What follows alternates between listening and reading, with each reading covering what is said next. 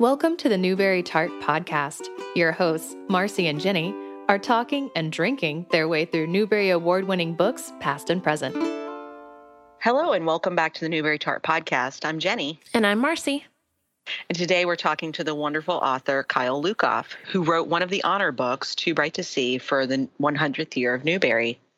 Hello, Kyle. Kyle, thanks so much for joining us today. Thanks for having me. Congratulations on Too Bright to See being an honor book for the 100th year of Newbery. Thank you. Also, thank you for helping make that happen.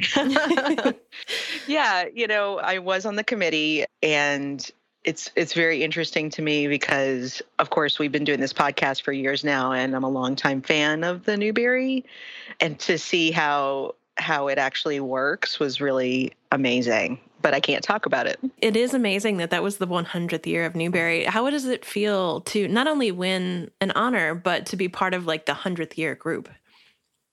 It is. This is going to sound wildly egocentric, and I promise that I have really low self esteem. But when I found out, like I I'd wanted to win a Newbery uh, honor or award. Honestly, I was happy with whatever. And when I realized that this year was going to be the hundredth anniversary, I was like, "Oh man, Lukoff, like you you gotta get it. Like you gotta. It's the hundredth. you gotta. Like I am." I'm a very sentimental person and I put a lot of import on anniversaries and on like round numbers and that sort of thing. Mm-hmm. And it just it felt like in some ways my entire career was leading up to this already. Because you know i had worked in bookstores and i was a librarian and i was on committees and so it felt like it was always leading up to this and then finding out that it was the hundredth made it feel even more portentous. Oh yeah i get I that completely. like, like you gotta get it well, what was it like when you actually got the call? It was such a roller coaster. So I also have some idea of how the sausage gets made. I've never been on Newbery, but I was on Stonewall for two years running. And also, one of my absolute best friends was on Newbery a couple years ago. And then a lot of my other friends have been on Newbery too. So I was somewhat insufferably asking them a lot of questions for the last. and so you know, I knew when ALA was, and I know that the decisions are made around midwinter. So, like, way back in like July, I had told my boyfriend, like, the weekend of January 20, whatever, I'm going to be a mess. So, you're just going to have to plan on hanging out with me and keeping me calm. And this was back over the summer because mm-hmm. I, I know, like, I know the weekend, I know what happens.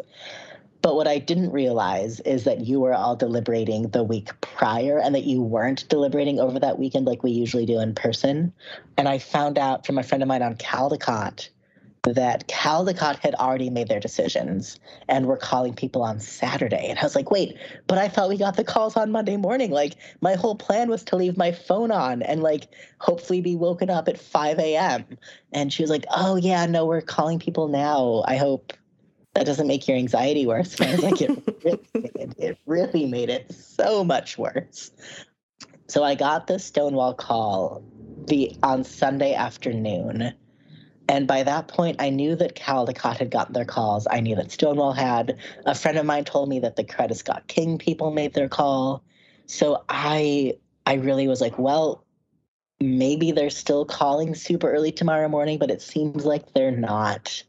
It seems like the calls have happened. It seems like I'm not getting this one, and that's okay. And so I was like really kind of coming to a place of acceptance when my phone started to ring. And I was like, oh no, never mind. No acceptance. so it was like this weird, like I know people, you know, I know a lot of authors aren't as enmeshed in sort of like library ALSC world, mm-hmm. but I couldn't help but know. Like, I can't pretend like I'm not in this world too. I can't pretend that I wasn't on committees and that I wasn't a member of ALA. So I decided just to like lean into my knowledge and my anxiety. I I hate that you had that kind of I mean not not hate but I it sounds like such a stressful journey but I also love that like we because it wasn't happening exactly when it normally does when things are in person, we kind of did have an element of surprise. Mm-hmm. Oh, it was, um, yeah. It's like part of me was like, oh man, like if I get a phone call at 6 a.m. on Monday, I'm going to know exactly what it is. And I'm not going to, you know, it, it, it might feel like staged in some way, but it was very much a surprise, which was in and of itself a surprise. Mm-hmm. Oh, that's so much fun. I, but I know what you mean. Like Jenny has been a librarian for a long time and lo- on lots of committees, and I was a bookseller at an indie bookstore for ten years. So it's true. Like if ever one of us wrote a book that was up for contention, like there's no way that we could ever ignore, you know, the ALA timelines of things. Could you talk to us about what it means that Too Bright to See has been honored by Newbery, not just as a hundred book, hundredth book? Yeah, I think it feels I think like me and then all of my like classmates, you know, Andrea and Rajni and Donna and Darcie. Uh, I've read all of our books and it feels like all of our books are very much Newbery books, but they're books that would not have like A existed or B be considered Newbery books, you know, five or 15 or 50 years ago. So it almost it feels like this interesting combination of a reimagining of what a Newbery book could be while also still firmly sticking to the tradition of what Newbery books have always been. Yeah, that's a really, really interesting perspective. I hadn't thought about that. I think because I had been looking at those books for a whole year, you know, I, I didn't see that. But I think you're exactly right. And it's it's interesting to see sort of like through lines and like what kinds of books have been honored in the past and what kinds of books are being honored now and the ways in which they are similar and the ways in which they are different. And that that is actually really fascinating to look at from just a historical perspective. Oh extremely.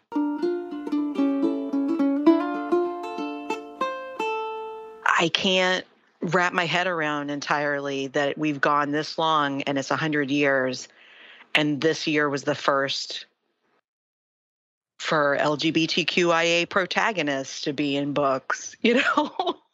yeah, that's why it feels like both, you know, because all of our books feel very firmly Newbery, but at the same time, they're also in many ways different from what's been honored in the past. Not in terms of quality, but in terms of both theme and authorship. I mean, not even theme necessarily, because all of our books are, you know, they're about like family and loss and growing up. And that's what Newbery books have always been.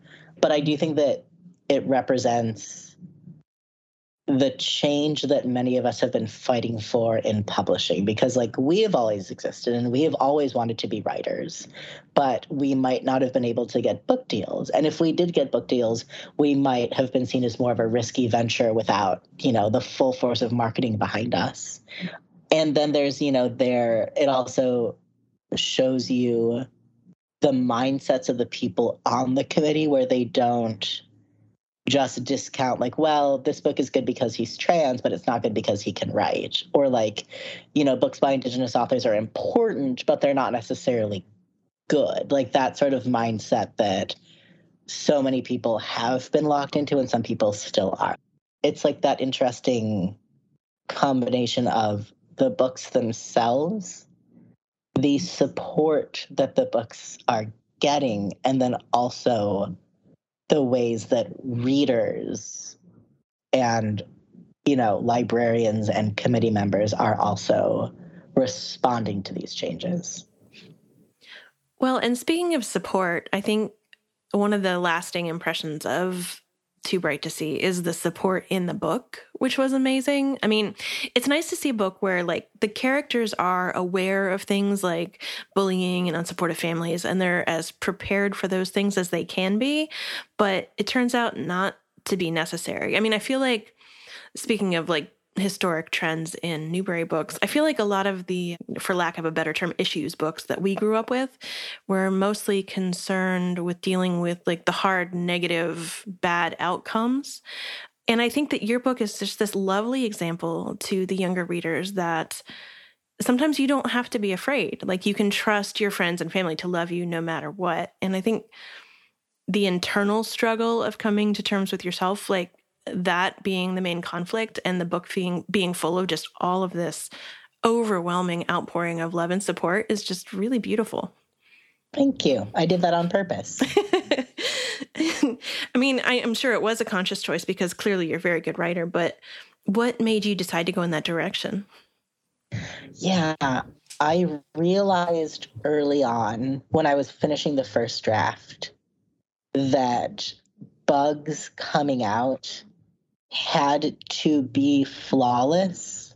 And like he had to be met with nothing but overwhelming love and support and understanding. Because if he if that didn't happen it would completely change the book into a different thing. It would no longer be a vision of the world that i wanted to create but just another reflection of the one that we already have. And there are plenty of books that reflect how hard it can be to come out. And there are plenty of books where a character's coming out scene is like rife with conflict and tears and problems.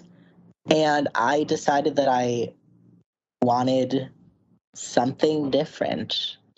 And I did get some pushback, like along the way, a few different publishing professionals suggested that I include just a little, you know, one person who doesn't get it, one person who is rude, one person who is more antagonistic. And I kept saying, no, that is a different book than the one that I am writing.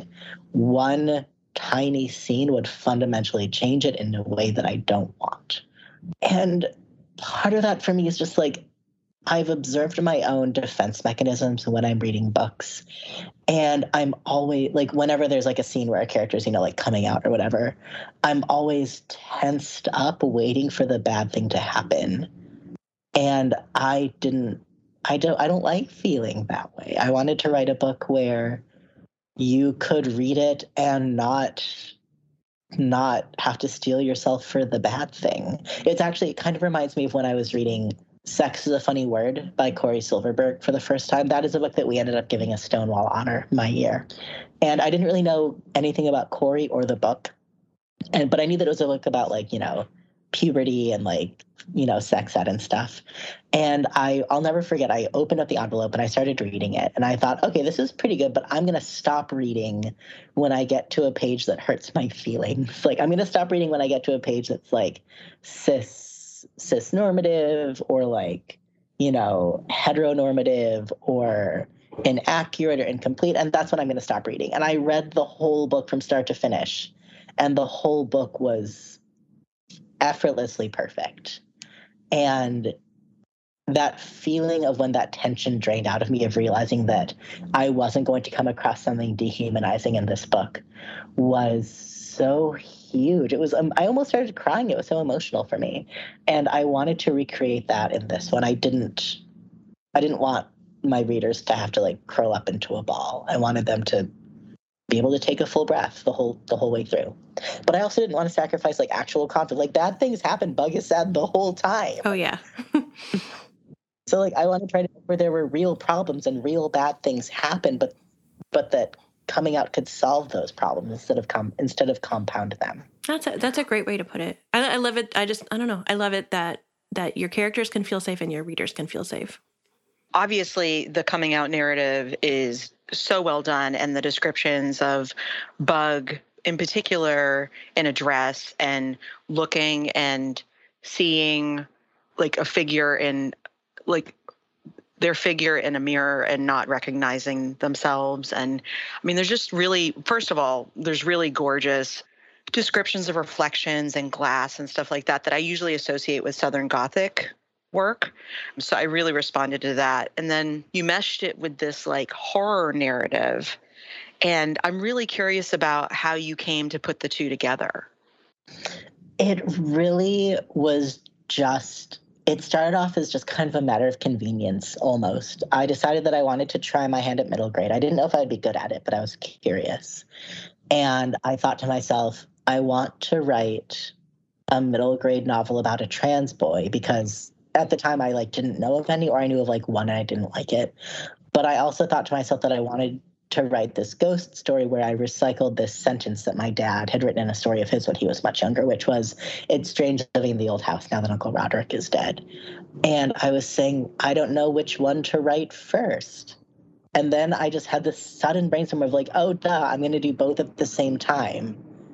It's going to be a ghost story about a trans kid where the ghost like haunts him into figuring it out. That's, and like I had I didn't have the entire story in my head, but I had this very clear vision in my head of the main character in the dead uncle's bedroom, sort of like looking under the bed for clues and finding this box of trans related information and being like, why did my uncle have this? What was he saving this for? And so that scene, which happens, you know, three quarters of the way through, was the main anchor point for me. And the whole story kind of like led up to that and then left from that. But it was really just like I didn't, when I first started writing, I didn't like have a proper vision for what I was trying to create. I just wanted to see if I could do it.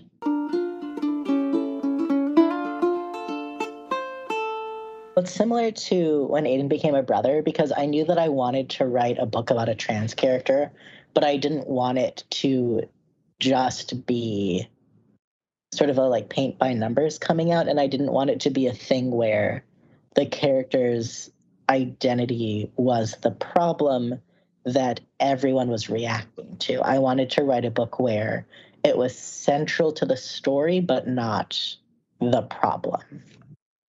And that's sort of like a through line in a lot of my books. I just recently read the text of your Stonewall Award acceptance speech for that book.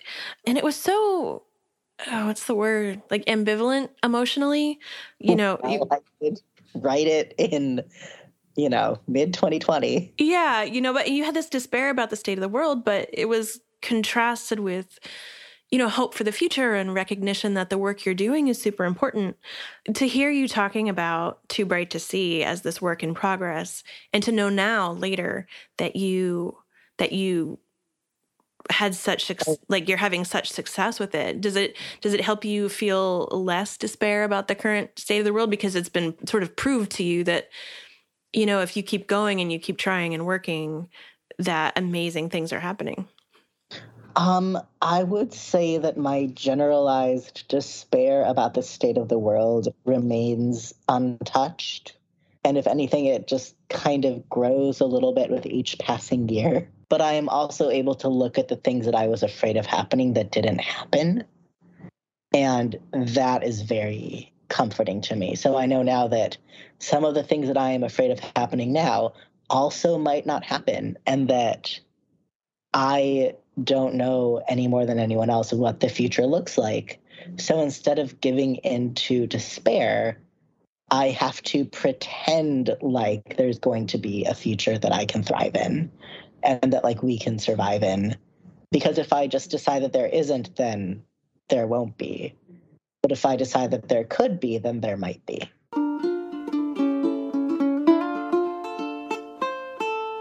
I was started reading Too Bright to See, I was struck by at the beginning the way your descriptions of things felt like anxiety, like rooms having a mood that they that they held on to, whether you felt that way or not, or thought that you felt that way or not, things like that. Just obviously, I've not had Bug's experience, but I I get the the need to narrate for yourself to try to create a better reality and feeling that hmm. you can't control the sort of emotional environment.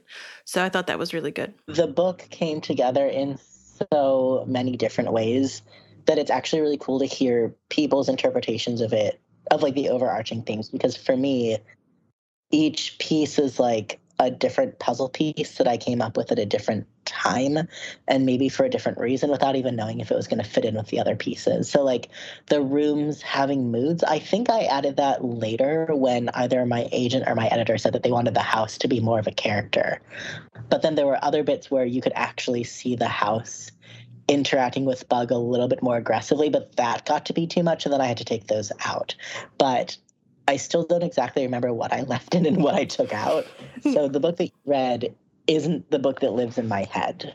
So it's always really cool to hear other people's view of it because it helps me give like it helps give me a broader sense of this thing that I helped create, but that still feels very much outside of my control. There was a Newbery program, a virtual Newbery program, where all of you authors talked to our chair, Thaddeus Andracki, and you the the topic of censorship the current issue of censorship came up and i thought you had a lot of really important things to share.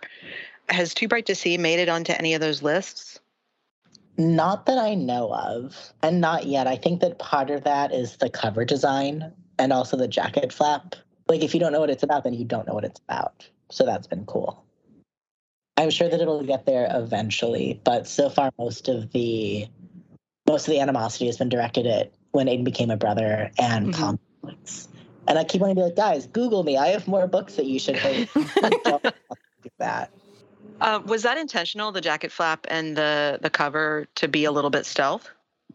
Not exactly. I mean, it it wouldn't make sense for the book in any other way because so much of the book is you figuring out along with Bug that if we put like a big like rainbow on the cover, that would yeah. be yeah, that just wouldn't make sense. I I think that we wanted, you know, I think we wanted to position this book as a book and a ghost story and a coming of age novel and a particular prose style that is by a trans author about queer characters and not really and not reduce it to just just the fact that it's trans but to really let it be mm-hmm. a full novel that doesn't need a rainbow to to advertise what it is.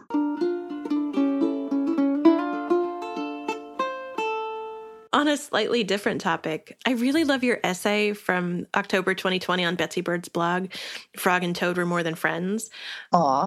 And I mean, I oh, love your God. work for yeah, yeah, so good. I mean, I love your work for kids, but the tone of that essay was so like enjoyable and funny. I really I can imagine that moment when you found yourself in that hotel room and like died of joy. But I was just wondering, given the tone of that, have you ever considered writing YA? Because I think it would be very well suited. Yeah. So my very first that's not true. One of my very early like long form writing projects was a young adult novel, and that's actually how I met my current agent, even though she didn't want to sign me for that project. It's just like sort of languishing in my Dropbox somewhere. I'm working on a project now that is definitely going to be like more upper middle grade, like very much like upper middle grade, lower YA, sort of splitting that difference. Mm-hmm. And I have sort of a daydream of a future YA that I might want to write, but I also really want to write for adults. I just like to write. I like have a lot of stories that I want to tell, and some of them, you know, not all of my stories are for all people, and I definitely have some grown up ideas too part of that is because I feel self conscious around like other trans writers who exclusively write for adults because I think they're cooler than me and I want to be their friend. I have big like, friends energy, which is embarrassing. I just want other trans people to think I'm cool. but yeah, it's it's fun to experiment with different voices. So I have a middle grade coming out in less than a month called Different Kinds of Fruit where the voice is just a complete 180. Like I've read the first couple pages of both books and like school visits or whatever, and I've had people say that like it sounds like it was written by a different person because the voice is so radically different. And that's just fun to play. You know, I wrote I wrote that Frog and Toad piece when I was feeling very sad about boys. So a lot of that is like, why don't I have a boyfriend? and in different kinds of fruit i managed to finally write a good like crush scene because i started working on that revision right when i met my boyfriend. So i was like i have a crush on someone again. I know how to do this. I mean i think from all accounts the frog and toad lifestyle is extremely enviable. Oh, and yeah i mean it's just I, that essay is amazing. What started you writing? Did you write as a child? It's funny. I it took me a really long time to finally start identifying as a writer. Like it's really only been in the last like couple years that I've been comfortable calling myself that. I have some memories of writing in the 6th grade because my 6th grade teacher gave us some really cool story prompts. And I remember feeling like it's weird. I remember feeling like writing a story felt like falling into a net like it felt like there was something holding me. And it was the fact that I was writing something. But then that was just for school in sixth grade. And then I didn't really write creatively at all through high school. I didn't write in college except for, you know, the essays that I had to write. I wrote one piece of fiction in college for just some class and I enjoyed it, but it it never really occurred to me that it was something that I might actually want to focus on. It wasn't until after college because I was a complete disaster in every way imaginable. I was very crazy. And I decided to just to like put all of these awful thoughts and feelings onto paper and see if that would help. And I wrote a short story featuring these two characters that meant a lot to me. And I liked the first chapter, and then I wanted to write another scene. But I was like, well, you can't have a short story that's two chapters. That means I have to write a whole book about these guys. So I did, and I wrote it like long. I wrote it like by hand on the back of scrap paper when I was working at Barnes and Noble.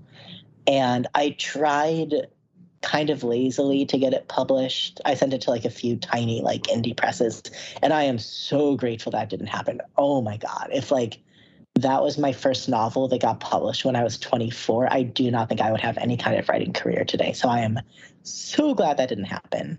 And then I started working on a variety of short stories that ended up getting published in some like little anthologies here and there. And writing always still had that feeling of being a net that I could fall into. Like if I was feeling sort of at loose ends or bored or lonely or just like unsure of what I should be doing with my time. I was like, well, I could have a writing project that'll make me feel better. And it always did. And then in 2012, I decided to try to write a young adult novel, which, as I shared, did not go anywhere. But by the time I decided to give up on that one, I knew how the querying process worked. I knew how to write. Uh, you know, I knew how to write a query letter. I knew how to pitch to agents. I knew how to take rejection. So I decided to see if this like little picture book idea that I had had back in 2007 was anything. And that became my debut, which was a storytelling of ravens. And everything just kind of went from there. It's like I sort of like shoved my foot in a door and then just kept like throwing my body against it until it finally opened. We would love to know what projects you're working on now for the future. Yes. Yes.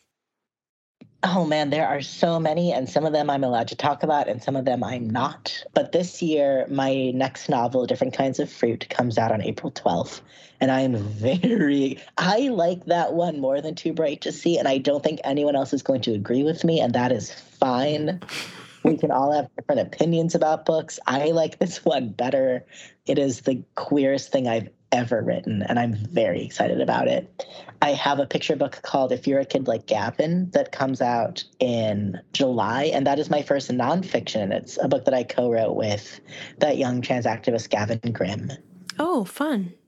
I should talk about. I can talk about the mermaid chapter books that are coming out that are just mermaids. Like, mermaids. It's called Mermaid Days. It's an early chapter book series from the Acorn line. So they're, you know, very dialogue heavy, bright illustrations. They're intended for like early, emerging to early readers. I'm very excited about those. And then I have more books that I can't talk about, but I can tell you that I've got a book for babies, and I've got a book about apologizing, and I've got a book about vegetables, and I've got a vegetables. Yeah, yeah. No, there's a there's a lot.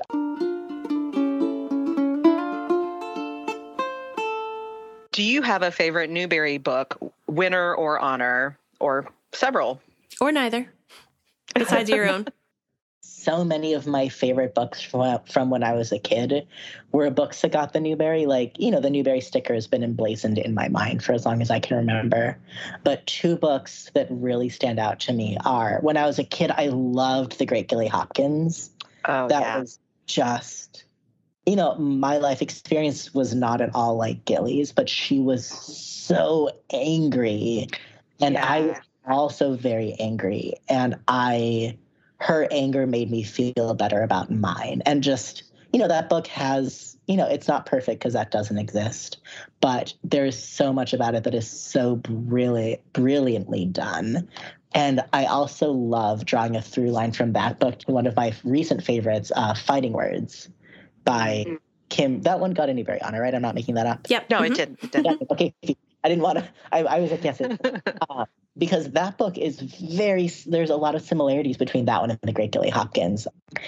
They're they're different in a lot of ways, but some real major similarities. And I think that Fighting Words takes the elements of Gilly that were so important and phenomenal and manages to write a story that doesn't include the stuff that I find hard to read to my kids today. So like a lot of the Great Gilly Hopkins is about her like unlearning her racism at the expense of like her black teacher. Mm-hmm. And some of the book is also like Gilly being like really ableist towards William Ernest, which, you know, one could argue about the merits of reading that. I'm not going to get into that argument right now, but it is nice to read a book where it is the same emotional tenor and similar circumstances, but it doesn't rely on like anti blackness to teach the reader something, you know? Yeah. But they're both fantastic, and I love both of them. Those are good choices. I don't think anybody's answered either of those yet when we asked. They haven't. Uh, we've had a lot of fantasy answers, which I mean, right on. Well, but, uh, I, I, know, but I think that there's yeah. a, a, huge benefit in talking to someone who is a children's librarian and also a bookseller. Like you have a different perspective. yeah, I mean, you know, these are books that I've like read aloud to my students and recommended to my students and talked to my students about, which is pretty cool.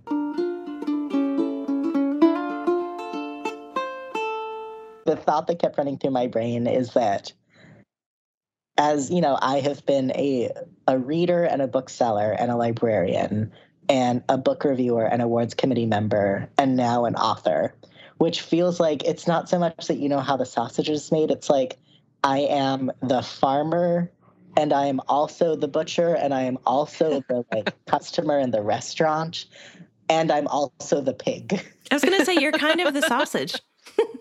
yeah, I'm, I'm to go into the sausage, and then also I am the sausage, yes. and it's it is cool. I mean, I you know it. My entire life is books, and it is cool that my life gets to continue to be entirely books. We are so glad that you could join us today. It was really fun talking with you. Me too. This was really fun. You asked. I mean, I knew that you were going to ask good questions because, like, you're both part of the sausage making assembly line. We're well, there aren't sausage tarts. I guess there could be a savory tart. It'd be like a meat pie with sausage in it. We're yeah, meat pies. Yeah, yeah. yeah. Meat pie. I don't want to be a meat pie. Thanks for joining us today on the Newbery Tart podcast. Again, we've been speaking with Kyle Lukoff, author of 2022 Newbery Honor Book Too Bright to See. Please rate and review us on iTunes, Apple Music, and anywhere else you listen to the podcast. You can also find us on social media at newberytart.com. Thanks for listening. Bye. Production assistance for Newbery Tart is provided by Raphael Siebenman and Liam Grove. Graphic design by Liz Meitinger. Intro and outro by Ariana Hargrave. Theme music for this podcast is provided by the laid back and local Throckmorton Ukulele Band. You can hear more of their music on Facebook. Find more Newbery Tart episodes at iTunes, Stitcher, or wherever you listen to your favorite podcasts. Our website is Newbery Tart. That's N E W B E R Y T A R T dot com.